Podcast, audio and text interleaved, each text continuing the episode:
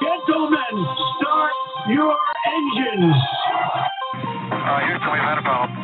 Mr. Gorbachev, tear down this wall. The only thing we have to fear is fear itself. I'm not a crook. If you like your health care plan, you'll be able to keep your health care plan.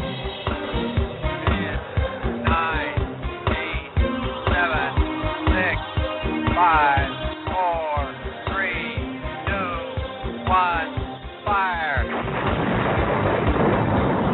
You're listening to Jim Paris Live, your source for the latest news on money, politics, prophecy, and preparedness. And now, your host, the editor in chief of ChristianMoney.com and the author of more than 30 books, Jim Paris. All right. Hello, everybody, and welcome to our guest segment. I want to set this up for you. Jack the Ripper was an unidentified serial killer active in the largely impoverished areas in and around the Whitechapel district of London in 1888. Attacks ascribed to Jack the Ripper typically involved female prostitutes who lived and worked in the slums of the East End of London, whose throats were cut, and get this, they were also um, mutilated. Uh, their abdomens were were mutilated, and and it uh, on unreal the crime at the time that this took place. The name Jack the Ripper originated in a letter written by an individual claiming to be the murderer that was disseminated in the media. This book is fascinating. It's called Sherlock Holmes and the Autumn of Terror. And of course, Sherlock Holmes is a fictional character and the book is a work of fiction, but based on historical facts and actually claims to solve the mystery of who was Jack the Ripper. And joining us is private investigator and author Randy Williams. Randy, good to have you back with us, sir. Hi, Jim. Hey, um, I, I wanted to start by uh, telling you I, I took some time today to watch some videos of that whole area, um, Mitre Square, and I even found a picture of you online in Mitre Square. Um, is is that area? Are there tours going on? I mean, are people other than the crazy uh, people like you and I that are fascinated with serial killers? Do people really go to London and look at all these different sites and and talk about Jack the Ripper 132 years later? Oh, certainly, yeah. It's it's a sort of a cottage industry. A couple of my friends, a real good friend of mine called Richard Jones, who's interviewed me on his website. Arguably the world's leading Jack the Ripper expert. He runs at uh, JackTheRipperTours.com, and he actually takes people around and gives them. He takes them to the murder sites or where they used to be, because most of them have been destroyed by now. And he takes them there and shows them, you know, where the murders took place and gives them a history of the case, and um, and sort of informs them about the different theories. And hopefully, he once in a while he probably mentions mine. And I have another friend who also does the same thing, uh, a guy called Rick Cobb, and he runs his own uh, Ripper tours. So they're and they are by far not the only ones. They're just the best and top guys, but there are probably a dozen or more such companies that run these tours. Wow, that is fascinating. Now, now back at that time in 1888, were these heinous crimes highly unusual. I think people today uh, would hear about throats cut, abdominal uh, abdominal mutilations, these things. Well, you know that happens today. Uh, you know, probably every night. You know, in a city like Chicago or something. Um, back in the day, these types of of of horrendous murders, leaving the victims laying out in public. Um, this is why it was such a big deal. It wasn't something that uh, was happening at all anywhere. Really, is that right? Well, right. I, I think the key word there was horrendous because there were plenty of knifings going on in in that part of London, which was a really crime ridden, um, you know, poverty stricken area of the city. So there were a lot of murders going on, but not that type of murder. Uh, the, the knife murders were very commonplace, as a matter of fact, but not that particular ritualistic slaughter of women, specifically prostitutes in that area. That was and, and attention grabbing and gravity. In fact, as we'll talk about tonight, it's really the underlying reason those victims were chosen. That particular method of, of killing was chosen. And it, it, it would it be fair to say that the Jack the Ripper case would be the first what we call today serial killer uh, type of uh, a case where you've got the uh, you know horrible mutilation of the bodies. You've got letters being written, uh, playing to the media, uh, scaring the public. Uh, that that whole pattern that we today call you know the the serial killer. Would it be fair to say that this was the first? Well, to that extent, you know, with the taunting the police and that sort of thing, yes there was actually a, a serial killer much earlier than Jack the Ripper in London called Renwick Williams. No relation that I know of, although who knows. And uh, but his killings were nowhere near as gruesome, and he didn't taunt the police in the way that Jack the Ripper did. You know, many serial killers have sort of modeled themselves after Jack the Ripper, for lack of a better term. You know, you remember Dennis Rader, the in Wichita, the um, BTK killer, right? He uh, he would taunt the police and send them taunting letters. And eventually that's what got him caught because he was stupid enough to send them a, a floppy disk, which could be traced back to his computer at the church where he was a deacon or something, some sort of official. But anyway, um, a lot of the serial killers seem to idolize Jack the Ripper to some extent and have modeled their actions after him. As we'll talk about hopefully later, um, Jack the Ripper was not the very first he was probably he was not the very first serial killer by any means, but he was the first to do certain things that have become somewhat commonplace in serial killings today, like taunting the police with letters, like inserting himself into the investigation, for example. Um, many have done it. Thousands, or if not more, have done it since Jack the Ripper, but he was probably the first to actually do it, insert himself into the investigation, for example, by pretending to find a body. Um, it's been done by loads of people since, but he was really the first. So um, we can say that Jack the Ripper, by the way, wasn't one man. It was actually three men working together, being paid by a fourth. Um, and I know that sounds outlandish, but I can actually prove that and have done. Um, he wasn't the, the, first to do certain things, but he was certainly the first um, to become as I don't know notable as I, I, don't I don't want to give him credit. I don't want to you know sort of act like he's well. I, I think star, the word I think the word infamous would be the right word. Um, and and right, well, and, yeah, and and and to, in today's world, of course, you know, uh, with the internet and with uh, twenty four seven uh, of TV channels, all of this kind of thing. Um, you know, today in today's world, uh, serial killers uh, certainly have even a much greater stage upon which uh, to play these kinds of psychological games, uh, which they do. Uh, I, I know I asked you this in the last interview, but I wanted to hit you with it again because several people emailed me this week knowing you were going to be on, and they wanted to get your thoughts about this character H. H. Holmes, which there's now, I guess, a popular growing thought that he might have been also Jack the Ripper, that he was doing horrendous things in the Midwest and then would uh, right. would go overseas and and do things over there as well. But but you, you're not convinced that that's the case. Well, I'm just the opposite. I'm convinced that it's not the case because, first of all, I have all the proof that I need, and I'll share with you tonight who the actual killers were. But let's just talk about H. H. Holmes and his case. First of all, H, there's no proof whatsoever that H. H. Holmes ever set foot in England, let alone Whitechapel there were numerous um, eyewitnesses who all said that Jack the Ripper was of Jewish descent. There was no way that a British person would confuse, a, a British Gentile would confuse an American accent with that of a local Jewish person. Um, the description doesn't fit.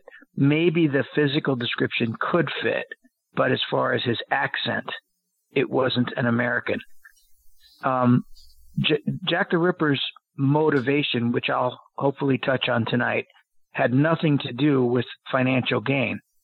H.H. H. Holmes built this hotel, you know about the horror hotel or whatever they call it, where he basically selected victims that he would dupe and for financial gain would murder. So he wasn't murdering for the sake of murdering. He wasn't murdering for propaganda as Jack the Ripper was. He wasn't murdering for a cause other than his own financial gain. So he was doing insurance scams and murdering people on on the, that basis, which is nothing like the MO of Jack the Ripper. He wasn't selecting random prostitutes anonymously. He was selecting victims that he could assume the identity of and collect their insurance money or somehow get uh, become their uh, beneficiary in an insurance policy and financially gain from their murders. Yeah, you're on you're 100 percent right action. because and and his and his uh all of his victims were like hidden in walls and crawl spaces and he was not displaying them in public. In fact, he would would be happy if they would never be found and he was t- totally operating on a different level. It sounds to me like maybe just somebody was trying to get publicity for that H. H. Holmes TV show, that TV series that right, came right. out uh, by trying to do that. Well, now, go ahead. Uh, no, I, th- I, think you've you've nailed it. You actually went on to say what I was probably about to say. Um, so yeah, the the mo the the the the motive. Um, there's no there's no reason to believe he ever set foot in England. It, it, all of the things I mentioned, um, it's not feasible. But above all of that, there's actually no evidence whatsoever that he committed the crimes, and that's because he didn't. um, there's no evidence. So, what a lot of armchair detectives like to do is speculate based on what ifs and what I like to call conjectural evidence. And there certainly is some conjecture in my case. But in, in my case, what I'll do is I'll provide all of the facts of the case and the evidence. And then when I'm done, I'll say, and so then, ladies and gentlemen of the jury, if you believe the evidence that I presented that shows you that these men are guilty of these crimes, let me just now tell you that three of them worked in the hat making industry, and four of my victims bought hats just prior to their murders.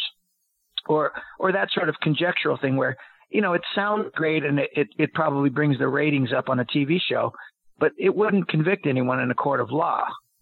However, when you have this preponderance of evidence pointing at these guys' guilt, you can then start to pile on this conjectural stuff where you can say, yeah, by the way, he was a seller of costume jewelry, and two of my victims bought and sold costume jewelry to avoid prostitution. That won't convict anyone in a court of law, but if you've already been provided ample evidence that this guy is the killer, enough to have convinced you already, then this is icing on the cake that we might add. Interesting. Now, uh, before we get into the case itself, I did want to touch on this uh, whole issue of ripperology, and I did some looking around this week at I, I can't tell you how many forums and discussions that I found. And, you know, over 130 years later, what is it about this case that seems to just uh, it's people are gripped by it. I mean literally as moments before the show seeing people posting and debating um, about this case online. What do you think it is about this particular case that seems to have people riveted? Well above everything else it's the fact that it remains unsolved at least according to most people. I believe i've solved it and, and can prove that but because of the fact that it remains unsolved, um, everyone loves a mystery, or most people do. And a lot of people, as I mentioned before, the armchair detectives love to, you know, conjecture on who it could be and provide their own theories and, and debate it. It also occurred in a very sort of romantic period in history. Not so much if you really understand that period and you really understand the abject poverty and the filth and the famine and the, the disease, the homelessness that was going on, the crime. But Victorian London is sort of a romanticized period. There are all these TV shows about that particular period. You know, the the um, horse and carriages, the top hats, the opera. You know, the uh, Queen Victoria's pageantry, the pomp and circumstance, the changing of the guard, the fountains, the tea and crumpets, and all that. So I think people are fascinated with that particular period in history and the contrast of this gruesome murder, which has been romanticized again in, in many TV shows.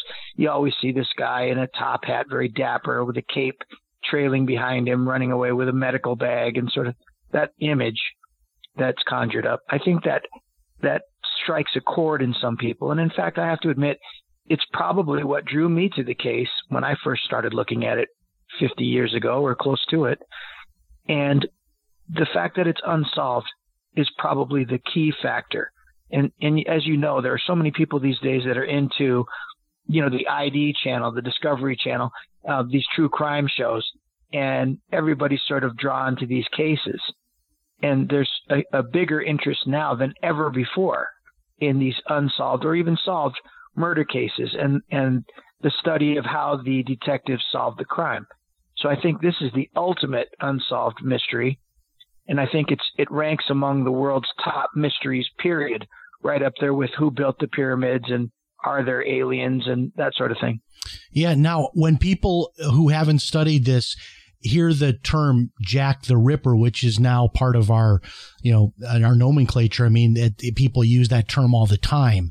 Um, Mm-hmm. They they uh, they think Even Joe Biden used it a couple weeks ago. Okay, and they they kind of imagine that there were like maybe like a Ted Bundy who had uh, at least three dozen murders.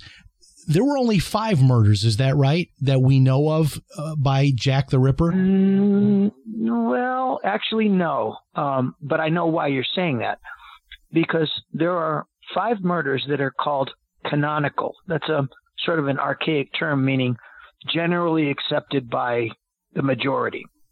So canonical. And so those five canonical murders are, are those that everyone says, yeah, that was Jack the Ripper. Well, not everyone, because not everyone agrees on anything in the Ripper case, as you've probably seen. But the general consensus is that these five murders were committed by Jack the Ripper. However, I can prove many more. From what I can prove, there was one attack which eventually led to the woman's death, which the medical examiner pronounced unrelated to the attack, although I disagree, as did my experts. Um, there was one attack, and there were 12 and possibly 13 murders committed by Jack the Ripper. And we've connected them by the fact that we've been able to prove that they all took place on very specific dates of what's called the Eastern liturgical calendar of the of the Bible of the Eastern liturgical Bible, there are what are called the twelve great feasts of the Theotokos. Now, Theotokos is the Greek word which is used for Mother Mary, the mother of Jesus. And when we look at the dates of the Ripper murders, which I found quite by accident, um, were related to the 12 great feasts of Russia of the Theotokos. Not only Russia, but they were they're primarily celebrated in Russia. There are what what called the what is called the twelve great feasts surrounding Mother Mary. And of those twelve great feasts, these twelve murders that I had described earlier um, took place on various dates of the Theotokos. Now there were 13 possible murders, but at least 12 that I can prove. And of those 12, let's keep in mind that there are only 12 great feasts of the Theotokos. So with the 13 murders that I believe took place, they had to repeat two of them on the same date, which they did because they ran out of great feasts of the Theotokos. Fascinating. So if we look at the fact that if we look at the fact that 13 murders and one attack all took place on feasts of the Theotokos. I have a friend that works as a mathematician at uh, a university, Princeton University in New Jersey. And I went to him and I said, Tony, if you, if I was to tell you that 13 murders took place on the 12 great feasts of the Theotokos over a three year period, what would the odds be that that could be a coincidence? So he said, well, let's do this. Let's make it one year, which would make it less likely to be a coincidence rather than more. So he said, let's take those 13 murders and make them happen in over one 365 day period rather than a three year period on, on dates of the Theotokos. And he said that the odds of that happening were expressed by a figure of, of, of a one followed by 17 zeros to one. So so it, it's it's so it's so infinitesimally impossible that it was a coincidence. It's greater than a DNA match. And So then if you put if you added the other two years, it would have made it would exponentially It's greater. yeah made that number Great. larger. Uh, that that's fascinating. So were you the first one to come up with this these these dates and the connection and- there? Yes, and I have no freaking idea how in the hell nobody else saw it. I really have no idea because you know what I did was one day I was sitting in front of my computer and I was just messing around with the case, and I said, you know what? Let me just Google the date, um, the dates of these murders, and see if there's anything specifically important about these dates. And and I mean, I didn't Google the actual year. I just just the day. So what I did was I put in, you know, the day of, of the double event, and I see what's what's important about that day. It said something about oh today's National Secretary's Day, today's National Bring Your Dog to Work Day, and today is um, NHS Appreciation Day, and also it's a feast day of the Theotokos in the Eastern Liturgical Bible. And I go, oh, oh, all right. Don't know what that is, but okay. So I Google another date of another murder. And it says, you know, it's National Give Your Bird a Bath Day and it's Israel Independence Day and it's whatever, you know. And then it, it said, and it's also Feast of the Theotokos in the Eastern Liturgical Bible. So I'm like, hmm, well, I guess. And I did this to the next one and the next one. And they all seem to have this little tagline at the end that said they were feasts of Theotokos. Hmm. Well, I wonder what that is. So then I Google Theotokos, and I find out that it's the Greek name from Mother Mary. And I'm like, that's ringing a bell because of some other things I'll tell you about later when we talk about that. Uh, Yeah. That's that. That's I go, well, fascinating. How you just using Google, uh, that uh, you know, googling those dates. I mean, it, it it's it's amazing that you would think back at the time that they might have made that connection, and here you are, Right. uh, over a hundred years later, and then priest- and you make the connection. Yes, yes, hundred percent. You would have thought that some Greek priest would have said, "Hey, these murders are all happening on these Theotokos dates," but he didn't. In Yeah. any case, you know, I, I, I said, "Well, let me just Google my birthday and see if that's a Theotokos day," and it wasn't. And I said, well, "Let me Google my mother's birthday," and it wasn't. Well, let me Google today's date, and it wasn't. So then I go further into this Theotokos thing, and I find out that there are only 12 Theotokos days in a year.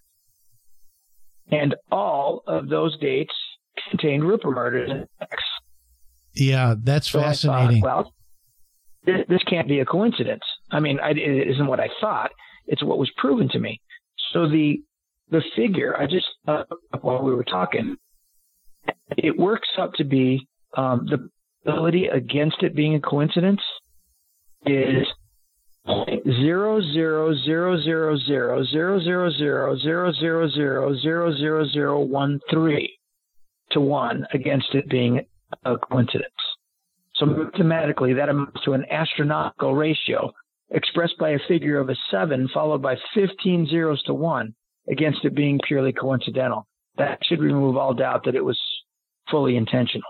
Yeah, absolutely. Now, I did I didn't want to skip past this too quickly, but I was really amazed, and we didn't talk about this a lot on the last interview, but that you got the co-authors uh, of your book, uh, doctors Cyril Wecht, Michael Baden, and Henry Lee. I mean, talk about a dream team of of co-authors. How did you get Mhm. them as co-authors, and how much forensic evidence still exists today that they were able to realistically take a look at uh, to be able to be you know helpful in this uh, this process of of determining who the killer was. Well, how I got them is one story, and and that second part of your question I should probably uh, answer first, which is what evidence exists now is very little. There's very little left. Um, what there is, there's a show, for example, that theoretically or ostensibly belonged to Catherine Eddowes, one of the victims of the double event, which my all three of my co-authors dispute the veracity of. There's that most of the evidence that they used to help me in the investigation was those medical reports left behind by the doctors at the time, Dr. Bagster Phillips, Dr. Uh, Gordon Brown, um, the guys that, that did the, the autopsies on the victims and were there present at the scenes of the crimes and took note of all of the details. That was the primary evidence used by my doctors. However, Dr. Michael Baden, who most of your listeners probably know from that TV show he used to have called Autopsy on HBO, you know, he was the chief medical examiner or coroner for New York City for over 25 years. He was part of the Warren Commission on the Kennedy assassination autopsy, Elvis Presley's autopsy he did, John Belushi's, uh, Klaus von Bülow. Remember they made that movie with um, Glenn Close about that murder. Um, Dr. Bod was actually contracted by Scotland Yard in the 1960s to go to England and try to solve the case himself. He was unable to do so at the time due to the lack of evidence he was provided, but he was given everything there was at the time existing. Um, unfortunately, like we don't have a knife, we don't have the apron from the double event, which we wish we had. We do have some of the letters, which they've uh, tried to do DNA on and have been unsuccessful with. So really, the primary evidence is is what's in the record. So going back to the first part of your question, how did I get these guys on board? and I'm I'm quite proud of myself. And it was a lot of luck. You know, it was it was mainly luck, and it was probably a little bit of schmoozing on my part. But in any case, what happened was in the course of my work as a private investigator in Pennsylvania, I was thrown together with Dr. Michael Baden, kind of by not by mistake, but by good fortune. Working, I also was working on that he came in to testify in court uh, regarding the method of death and the manner of death. So he was involved in this case since its inception, and he had been called back in to testify again at a further trial for this serial killer in my area, a guy called Hugo Selenski. And so Dr. Baden came in the night before and was having dinner with the district attorney and his team, and I was invited to this dinner. And I decided, you know, since I was invited, he's been a hero of mine since I was a kid. And I thought, well, let me grab a book of his that I have on my shelf and see if I can get him to sign it. So I went to this dinner and I was very quiet. I sat there and let everybody talk about what was going on at tomorrow's trial and everything else. And I was sort of sitting there quietly. And at some point in the dinner, Dr. Baden looks across the table and he says to me, Who are you? I said, oh, um, My name's Randy. And he says, are, are, are you an attorney? And I said, um, no, I'm a detective. And he says, oh, okay, well, um, nice to meet you, son. And, uh, and I said, Dr. Baden, if it wouldn't be, you know, a huge imposition on you, do you think I could ask you to sign this book? And he's like, and I held up this book I had of his. And he, he says, oh my God, you have my book? I, I thought, yeah, of course I have your book. Uh, would you sign it for me? Bring it over here. So I brought it over and I'm, he's signing it. And the district attorney says to him, you know, Dr. Baden, you might want to get Randy's autograph while you're at it. And Dr. Baden's like, well, why would that be? and the district attorney tells him, well, Randy's sort of a well-known martial artist um, in parts and kind of, a, you know, internationally. So Dr. Baden, as he is very common, commonly seen to do, he says to me, well, what style of martial arts are you in? And I said, oh, it's, it's called Wing Chun. And Dr. Baden goes, Wing Chun, really? Well, my brother happens to be a fanatic in that style. So I said, no, you're kidding me. So this says, Dr. Baden,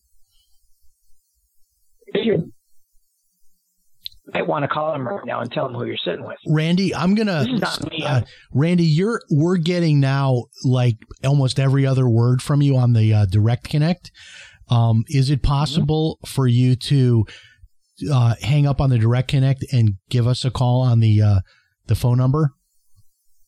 I'm not on the direct connect. Oh, you're not okay because I'm because I thought you were on the direct connect. That's why it's sort of breaking up. So if you're on mm-hmm. the phone, maybe I don't know if you can figure out a way to get a little bit of a better signal. I just don't want to miss anything you're saying, and it just we just started losing you a lot, like every other word. Oh, I'm sorry. Okay, let me see if I can move closer to Wi-Fi or the, a better signal. Yeah, that would be. Sorry yeah, I don't know. Sometimes in my house, I've got certain spots I can stand and get a good signal. So I don't know if that's the case Yeah, where you I- are. Yeah, I, I think I do. Let's, Okay, let's that sounds- this is any oh, wow. gonna, That sounds even better right now. better? Uh, yeah, yeah, yeah, yeah. So, so can pick Okay, up great. there. So, so Bod, so, so, so Baden is is connecting with you because he has a, a relative who who is involved with your style of martial arts, and and so you Right, made a real brother, friend there. brother. Yeah. right. So he says, well, let, so the the district attorney tells Dr. Baden, why don't you call your your brother then? So we call up his brother, and he says, hey. Bobby, I'm I'm sitting here with this guy uh, who's a, an instructor in the same style that you train in. His name's Randy Williams, and you hear it on the other end of the phone. You hear him go, "Randy Williams!" Oh my, you know, and uh, you know I'm nothing, but he he he thought it, it was a big deal. So he puts me on the phone with the guy, and I talked to him for a little bit, and uh, and so we we formed a friendship. So we ended up hanging out that night, Dr. Baden and I, until everybody left, and then we stayed back for a while and had a couple of drinks, and and got to be somewhat of friends. So the next morning, I was sit- seated in the courtroom with Dr. Baden, and we're sitting right across from the defendant. And the judge says to Dr. Baden, as it turns out wrongly, he says, Dr. Baden, um, you have to leave the courtroom because you're going to testify, so we can't have you in here. So the DA really didn't want to fight that battle, even though he knew he could win it. He just didn't want to alienate the judge, so he just didn't contest it. And he comes over to me and he says, Hey, would you like to keep Dr. Baden busy for a little while, maybe a couple, three hours? Um, I'm like, Of course. I'm like, Who wouldn't? So Dr. B and I went into this little war room next to the courtroom where they had all of the chalkboards with all the facts of the case and everything written on the walls. And we start talking and he brings out his laptop. Hey, you want to see some gross pictures? Sure. So he starts showing me pictures of like Marilyn Monroe's tongue and Elvis's heart and things like that. And I probably shouldn't say that on, on the radio, but anyway, um, he's showing me all these gross pictures. And, you know, he, he asked me, Hey, if you, if you happen to die before me, can I do your autopsy type thing? So we, we had a lot of laughs. And, um, and at some point we kind of ran out of stuff to talk about for a minute. And I said, Hey, Dr. Baden, you know, if I were to say to you that I solved the Jack the Ripper case, what would you say?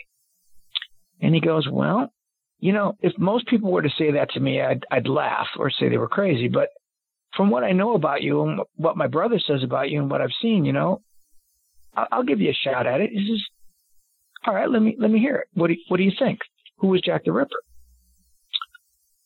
So I said, uh, Well, uh, it's not that simple, Dr. Baden. It was actually more than one man. It was actually three men working together, paid by a fourth. And he goes, All right, you've got my attention. I've always believed it was more than one man. And um, and so who do you think then was Jack the Ripper? And I said, Well, it's a name you probably haven't heard. Um, it's a guy called Louis Diemschutz. And he goes, Louis Diemschutz, Louis Diemschutz. Hmm. Was that the guy that found the body of Elizabeth Stride in front of the International Working Men's Educational Club? Um, the first of the two murders of the double event? And I'm like, uh, yeah, yeah, that's him. He goes, okay, well, you're going to have a little bit of trouble convincing me of that because, you know, after all, he was with the police when the second murder of Catherine Eddowes took place in Mitre Square, half a mile away. So I'm basically flabbergasted at this guy. And I go, tell you that he had accomplices, right? He, it was a team of three men working together. So he actually had his two accomplices commit the second murder while he had the perfect alibi by bringing his nemesis to the premises, as I put it, um, and and basically gloated in the fact that these guys all thought he was some guy that found a body when in actual fact he was the murderer, and he was setting himself up with the perfect alibi while his two accomplices committed the second murder in Mitre Square. So, in a nutshell, then Baden says, "All right, let me hear your your theory of the case. Let me hear the facts of the case, everything that you've got." So, for the next sort of 45 minutes or so, I ran down everything that I had come up with about the case. And Dr. Baden, by the time I was done, said, "Son, if you can substantiate everything you've told me here today, you have absolutely cracked this case. So I want your case file on my desk no later than tomorrow morning, and I will review it And if everything that you say checks out, we are going to take this as far as it can go because you've cracked it. Wow. So, of course, I was over the moon. I had my case, you know, all my ducks were in a row. So the next morning, I sent a FedEx package to Dr. Baden with all of the evidence that I had gathered. And it didn't take long. And I get a phone call from Dr. Baden saying, Kid, you've cracked it. You've absolutely cracked the world's greatest murder mystery. And now we've got to get Henry Lee and Cyril Wecht involved. So he made arrangements for me to meet up with them. Uh, Dr. Lee was doing a symposium in Philadelphia a few days or a week after that phone call. So he said, I want you there. And of course, there I went and met Dr. Lee and Dr. Wecht, who treated me like I was some kind of celebrity, which was crazy. I mean, I was like pinch myself type of situation. but I presented my case to Doctors Wecht and Lee, who were then further convinced. And we had decided at that time, then we got Dr. Baden on a speakerphone and we discussed this. And he said, We've got to do a book on this. And that's where this whole thing came about. And I'm Wow. sure by now you're sorry you asked. No, no, I'm that's fascinating because when you, you know, see your name on the cover, but then you see the the three co-authors, um, man, I mean, talk about having the weight of credibility uh, there with you. Uh, those three names, I mean, what legends to have to to kind of uh, corroborate, you know, your your theory on this. Um, the the idea though of writing this within the context of of Sherlock Holmes, who of course is a fictional character. Um, wh- what drove you to do that a- as opposed to just writing a book, uh, a factual book that I've solved the case of Jack the Ripper and, and just kind of approach it like that versus going in the direction. I mean, I love your writing and, and I told you the last time you were here, I can't believe this is the only book like this you've written because the way you write is, is incredible. I mean, like someone that's written 50 books, you, you, you write like, uh, especially in this genre of, you know, this mystery type novel genre. Um, what made you take this angle with it? Well, thanks for the compliment, by the way. Um, I don't know if you've seen it, but on my Sherlock Holmes page for the book, um, I've been reading it as an audio book every day, a chapter a day for the past 20 days. Um, Okay, great. Why we did that? Why we did that? Well, what happened was as we were sitting around discussing this that night that I was describing earlier in Philly, um, we decided a book had to be written. But all three of the doctors, as you probably know, have written dozens, if not more, books each on true crime and cases that they've been involved in. And each of them was of the opinion that, hey, you could do this as a true crime book, but it really won't get out to enough people that way because they're just, it's not about money. Each of those men have more money than God, or I, that's a dumb expression. But the, each of these guys, they, they don't need money. Okay? Right, right. And and so it wasn't a question of money. And and I'll explain more about that later if you let me. But it wasn't about money. In fact they each turned down a million dollars from from some other ripper author who wanted them to rubber stamp their theory and they all said no. And they each passed up a million dollar offer. And um and so they they're very scrupulous. So they said it's not about money but it's really more about wanting to get this out to as many people as possible so we really need a sort of a hook. We need something that's going to bring more people into the case. Well, I had mentioned that that day was a symposium by Dr. Lee, and the symposium that day had to do with how Sherlock Holmes affected and basically gave birth to modern forensic science. So it was on my mind, and it came to me, and it came to all of them kind of simultaneously, that all of us had been drawn into our careers in, in, in my case, private investigation, in their case, criminology and, and forensics, by our interest in Sherlock Holmes. Every one of us, when we were kids, read Sherlock Holmes, and it inspired us to become investigators of a sort. And we all, f- since we were little. So, after having discussed a little bit about the fact that Sherlock Holmes gave birth to forensics and, and was really the reason we were all together in this room.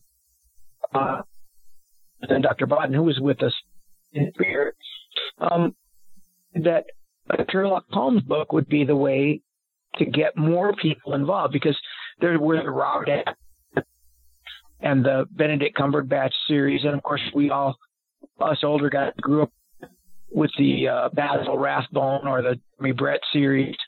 And so Holmes was is is a huge sort of drawing uh, in interest to uh, many people that would draw more. Right. So, so b- the bottom line is that they that commercially this would be a more effective way to share the story, and and I would agree with that. You know, I, I'm a I'm a nonfiction writer, and I am so jealous of these uh, fiction writers that you know their their book sales are like a thousand times my book sales.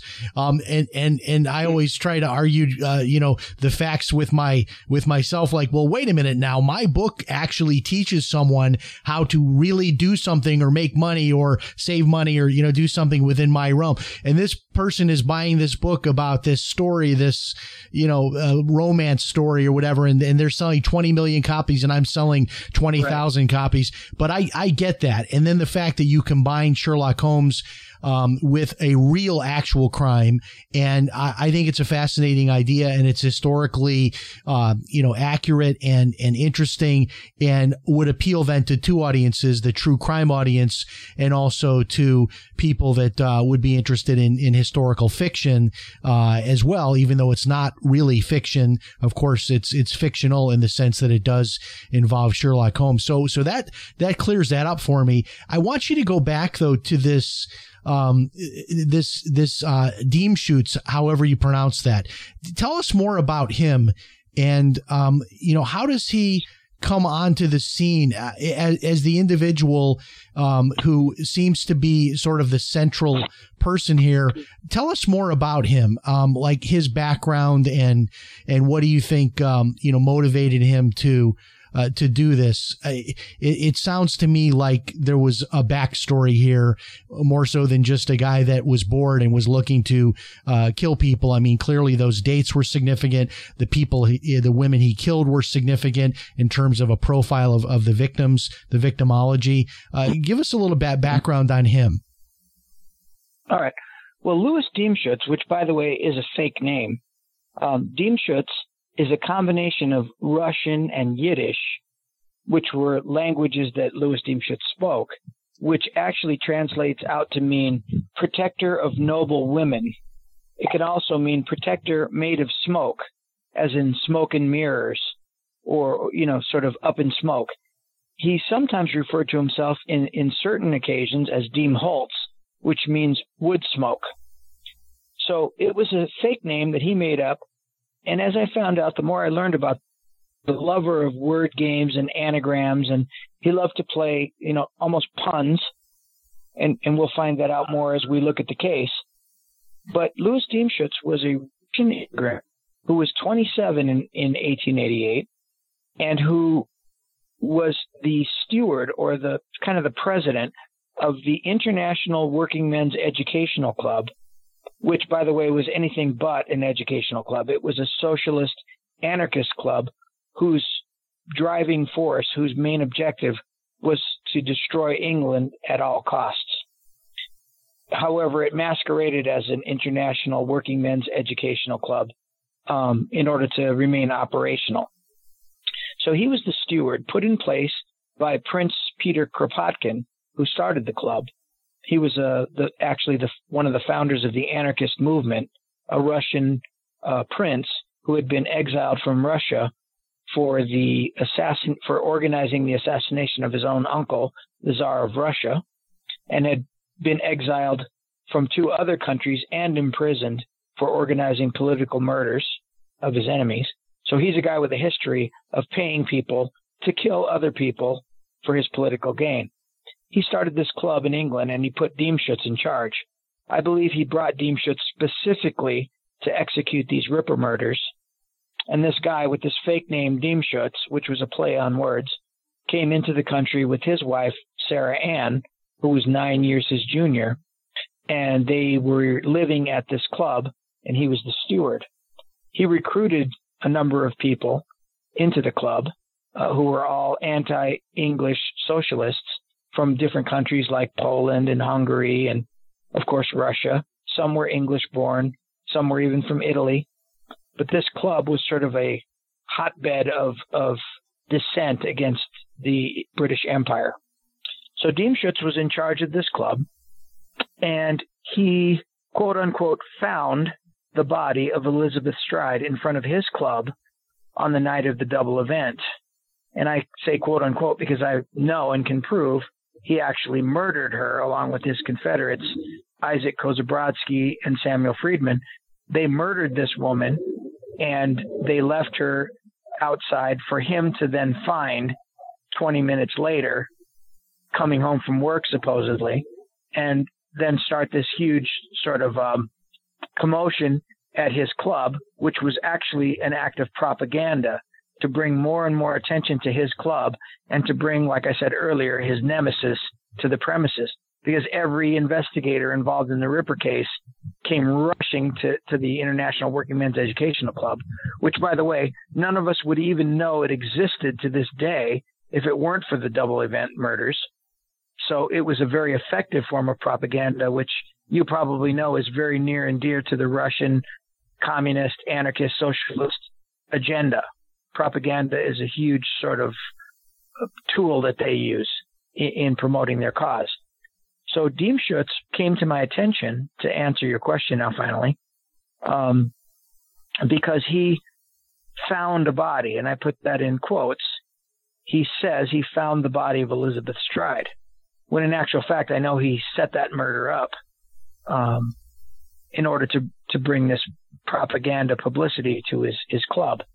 Um, he he came to my attention though through this sort of algorithm that I've created in my investigations for solving various crimes. I have this algorithm that's made up of a set of 27, I guess you could call them filters that I drop all of the names that are associated with any case through. And then those names that remain at the end of filter one, for example, get weighted. They get a weight to them. So if I drop everybody's name through a filter that, for example, says lives within one mile of the crime scene. And I drop 500 names in it and six come out. Those six get a weight of maybe 10 and then they go back in the pile. Then the next filter, which may be found the body of a victim and that may have a greater weight and that may have a weight of 20 and only one or two drop out of that or maybe 10. So those guys now weigh 20.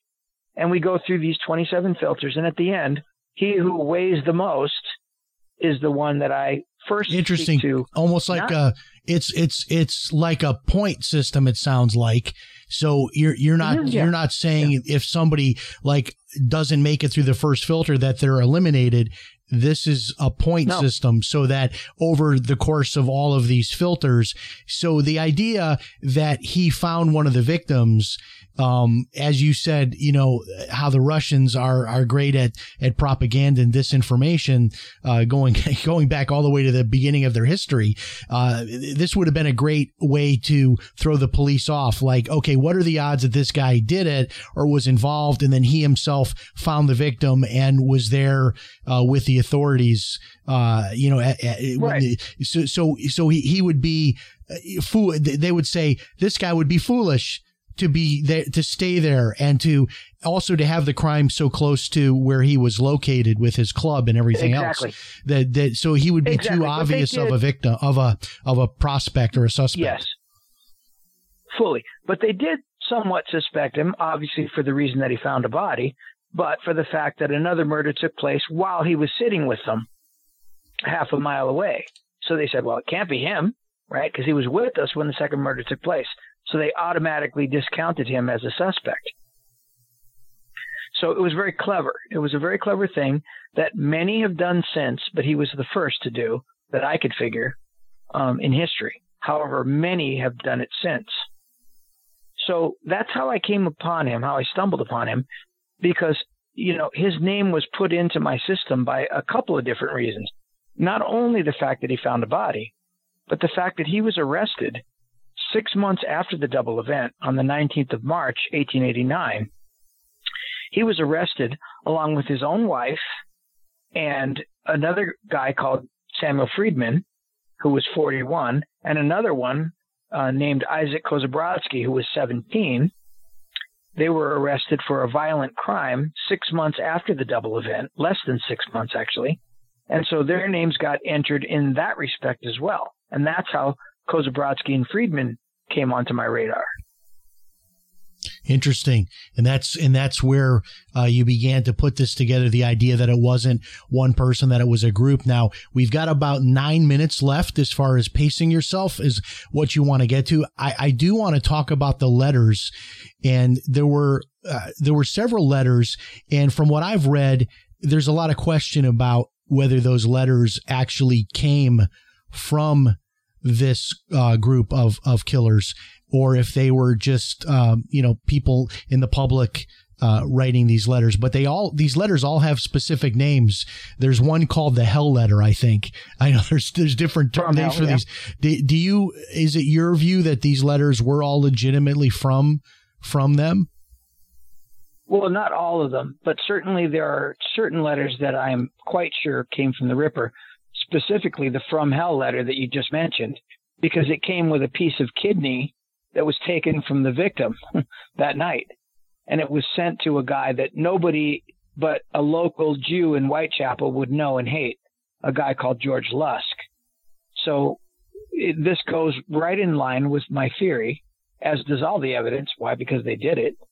But in the case of the From Hell letter, they sent a piece of the kidney of the victim, which was infected with something called Bright's disease, and the piece of the renal artery that was attached to the kidney that was sent to this guy, George Lusk, matched exactly the cut and the length of the missing piece from the body. Wow. So there is very little possibility that was anything but authentic. Although, of course, in the ripperology community, with all these know it alls, there's a bunch of people that'll say, oh no, it was some medical student pulling a stunt. Yeah, well, the medical student would have to get his hands on a kidney that had Bright's disease, that matched the renal artery length, that matched the cut. He would have to know which kidney it was that was missing, which wasn't specified in any of the, the newspapers. So let's let's put it this way: it's infinitesimal that this was a hoax. So the From Hell letter we know is real, and the From Hell letter happens to match in some ways a letter called the McCarthy letter that was sent to the owner of the apartment building where the fifth canonical victim, Mary Jane Kelly, was slain. And this letter was actually sent to the owner of that building, who was specified by Prince Kropotkin in his writings as the real culprit of the murders. He said in his writings, and I'll paraphrase, you know, if we were to catch the real Ripper, um, you know, at first we'd want to put a bullet through his brain. But in actual fact, the bullet would be better placed in the brain of the guy that owned that wretched den where Mary Jane Kelly did business.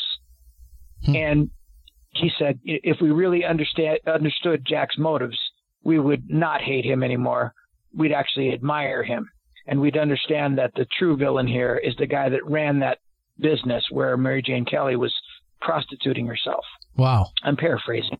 But now, that's basically what he said. Now, now the so, the so letter though. This, let me ask you though about the name Jack the Ripper. What what that was in one of the letters? Is that right? That's where yes, that name originated that from. The, yeah, that came from a letter that that's known as the Dear Boss letter because it began with Dear Boss, um, and that letter was sent to a guy called Thomas Bulling, who was the editor of the Central News Agency of London, and that letter came. You know, it was a sort of a taunting letter but it had some clues in it that lent itself some credibility, specifically the mention of the clipping off of a victim's ears, which the public would not have known about, but actually took place twice. Someone had tried to cut off the the ears of uh, Annie Chapman in Hanbury Street, and did actually cut off the ear of Catherine Eddowes in Mitre Square. So when the police actually realized that, they, at first they they kind of wrote it off as a hoax. And some people have said that Thomas Bulling himself wrote it to sort of increase the readership of his newspaper. But when the cops realized that, wait a minute, this is referring to the clipping off of, of the ears of the victims, which actually took place and no one knew, that's called insider knowledge. Mm. So that lends a lot of credibility to that letter having been written by the actual Ripper. Fascinating. And and would I I watch um I watch a number of these uh, TV shows like Criminal Minds, and there's this profile type that they talk about, which we might use the word vigilante, but they call the profile an enforcer, uh, somebody who is basically taking their moral standards of right and wrong and going out and and killing people or hurting people, thinking they're doing good. And um, to sort of get to the end here with with just four minutes left, as we did in the last interview, the motivation here um, was in their mind then that they were ridding the world of prostitution and prostitutes by no, doing no, this? No, not at all. No, no, not at all. They did not hate prostitutes per se. They hated prostitution as an institution. To the socialist, anarchist, communist, prostitution is the most egregious abuse of a human being possible. And so what they did was they selected and they referred to the victims as martyrs, which, as you know, means someone that dies for their religious cause normally. Mhm. They selected these martyrs to die in order to bring the world's attention to this situation in Whitechapel of famine, of, of disease, of prostitution, of murder, and, and other crimes, of homelessness. And they chose these victims specifically for the salacious nature of a sex crime that would have brought the world's attention to Whitechapel, and in fact did. And it brought the world's attention to what was called the sweating system, which was an egregious abuse of the Jew, a quasi slavery of the Jew in Whitechapel. And so, as more and more people around the world were brought, the attention was brought to these people of these crimes and these situations in Whitechapel. Queen Victoria was forced to clean the area up and correct a lot of these situations. So I hate to give these guys credit, but they actually did somewhat accomplish what they set out to do because the world was demanding the eradication of this poverty, this homelessness, prostitution, disease, etc. that was going on in London that no one knew about at the time prior to the Ripper killings. So their motivation was really, in a sense, very altruistic. It was to rid Whitechapel of the sweating system, and it was to rid the country of the prostitution scourge that they envisioned as as the worst abuse of humans possible. Wow, that's fascinating. Um, I don't know if the term Machiavellian would would apply, but uh, uh, playing Fully. play, playing three levels of chess there to follow that, and and these women then were selected as probably sympathetic victims, and the more horrendous the crimes, uh, the posing of the bodies, uh, leaving them in public places, all the more to get attention, and that would even explain the letters and the getting the media involved and uh, turning this into a PR campaign. Uh, Oh, there, uh, there's so much more, Jim. There's there's just so much more. I hope your listeners will will go to my page and look at the notes section and look at the oldest ones first and and see the evidence that I've compiled because it's easy to listen to this and probably say, oh yeah, this guy's a crackpot. He's one of a million Ripper theorologists. But if you look at what I've compiled and you look at the motivations that I've assigned to these guys and you look at what we have on them, you're going to understand we've proven our case. I would not get these three powerhouses to sign on to my book if I had not proven to their satisfaction that my theory was correct. And then they turned around and bolstered it with more evidence that they were able to, to add. Very good. Now, the, the title is Sherlock Holmes and the Autumn of Terror. It's available in multiple formats, including for Kindle, if you want to get that over at Amazon. And our guest is Randy Williams. And Randy, uh, take a minute and tell us about your different websites and how people can get more information and get in touch with you. And if you have any speaking events or anything coming up. Well, um, the best place to find me is on Facebook. I have a page that's Sherlock Holmes and the Autumn of Terror. I think the page is actually called Randy Williams VS versus Jack the Ripper, no spaces. And um, you can find me there. And there are notes uh, section. There's a notes section there where they can find essays done by me and my co-authors. There's also a MeWe page with the same name as my book, and also thanks to you, a Minds page, which um, I think you recommended me to open on that format. Minds is an uncensored um, Facebook-like format, So I have all my essays on the Minds page as well. And there are more photos on there that Facebook doesn't allow. For some reason, Facebook keeps um, censoring my 131 year old crime scene photos in black and white Yeah. that are in every high school. They're afraid it, it might be upsetting anyway. the coronavirus narrative or something. yeah, yeah. who knows? So, so I have that those pages. Um, your your readers, if or your listeners, if anyone's interested, um, just as a an aside, I listeners or readers in in England mainly and and in Europe that are quarantined a lot more stringently than we are. I started reading the book as, as an audio book um, about three weeks ago. So every day there's a chapter. So if you go onto my page, you can find it read a chapter a day, and there's one sort of composite e- um, posting which which has all of the links for every chapter. And then obviously I'm an American, so in some ways it probably spoils the effect. So what I did was in those chapters where there was something really specific that really needed a, a British accent, I got um, a friend of mine who's an actress and very talented that can actually read in a male voice or a female voice to do some of the parts of the characters in the book to bring it to life a, lot, a little better than I could do, a lot better than I could do. So if if people are interested in my book and maybe don't want to take a chance on it without a little sample, um, I would recommend that they go there to my page and and listen to a few chapters, if not the first twenty, uh, and then decide if they want to get the book. So, so to get to the audio uh, book where you're reading it, it, it, say that again. What what page is that on? That is on Sherlock Holmes in the Autumn of Terror Facebook page, which has an address of Randy Williams VS or versus Jack the Ripper, no spaces. Okay, but very I, good. I'm pretty sure if you just look for the book title on Facebook, it's going to bring you there. Very good. And uh, of course, we'll put links to a lot of that too. So, folks, if you're listening, you can always email me, jim at christianmoney.com, and we can uh, send you links to that as well. And the hour and two minutes, believe it or not, has gone by so fast. Uh, Randy Williams, thank Has you so much. long? It's been an hour and two minutes, Wow. believe it or not. Yeah. And we've just scratched the I- I don't surface here. So, a lot more Oh, maybe yeah. for another another uh, show to do with you. Thank you so much for being with us, sir. Yeah. We really appreciate it. And we'll definitely have you back again and also maybe uh, pop in in one of our guest segments again here soon as well. Thanks, Jim. It's been a real good time. Thank you very much. God bless. Wow, that was interesting. Um, I apologize that the phone connection was a little, you know, iffy here and there. Um, I didn't really know what to do about that. Other, I mean, it sounded like he might have been on a cell phone, but uh, uh, we got most of it in there. And the book is just incredibly well written. Uh, I highly recommend that you get a copy if you're somebody that's interested at all in true crime or Sherlock Holmes, or maybe both. All right, that's it for tonight. And remember, if it's Sunday night, it's Jim Paris Live. We'll talk to you next time. So long, everybody.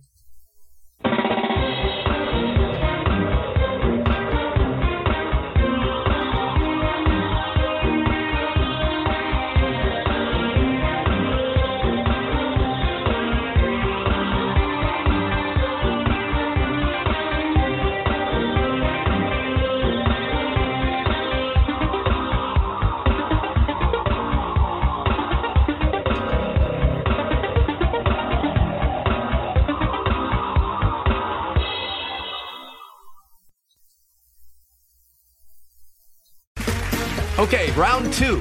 Name something that's not boring. A laundry? Ooh, a book club.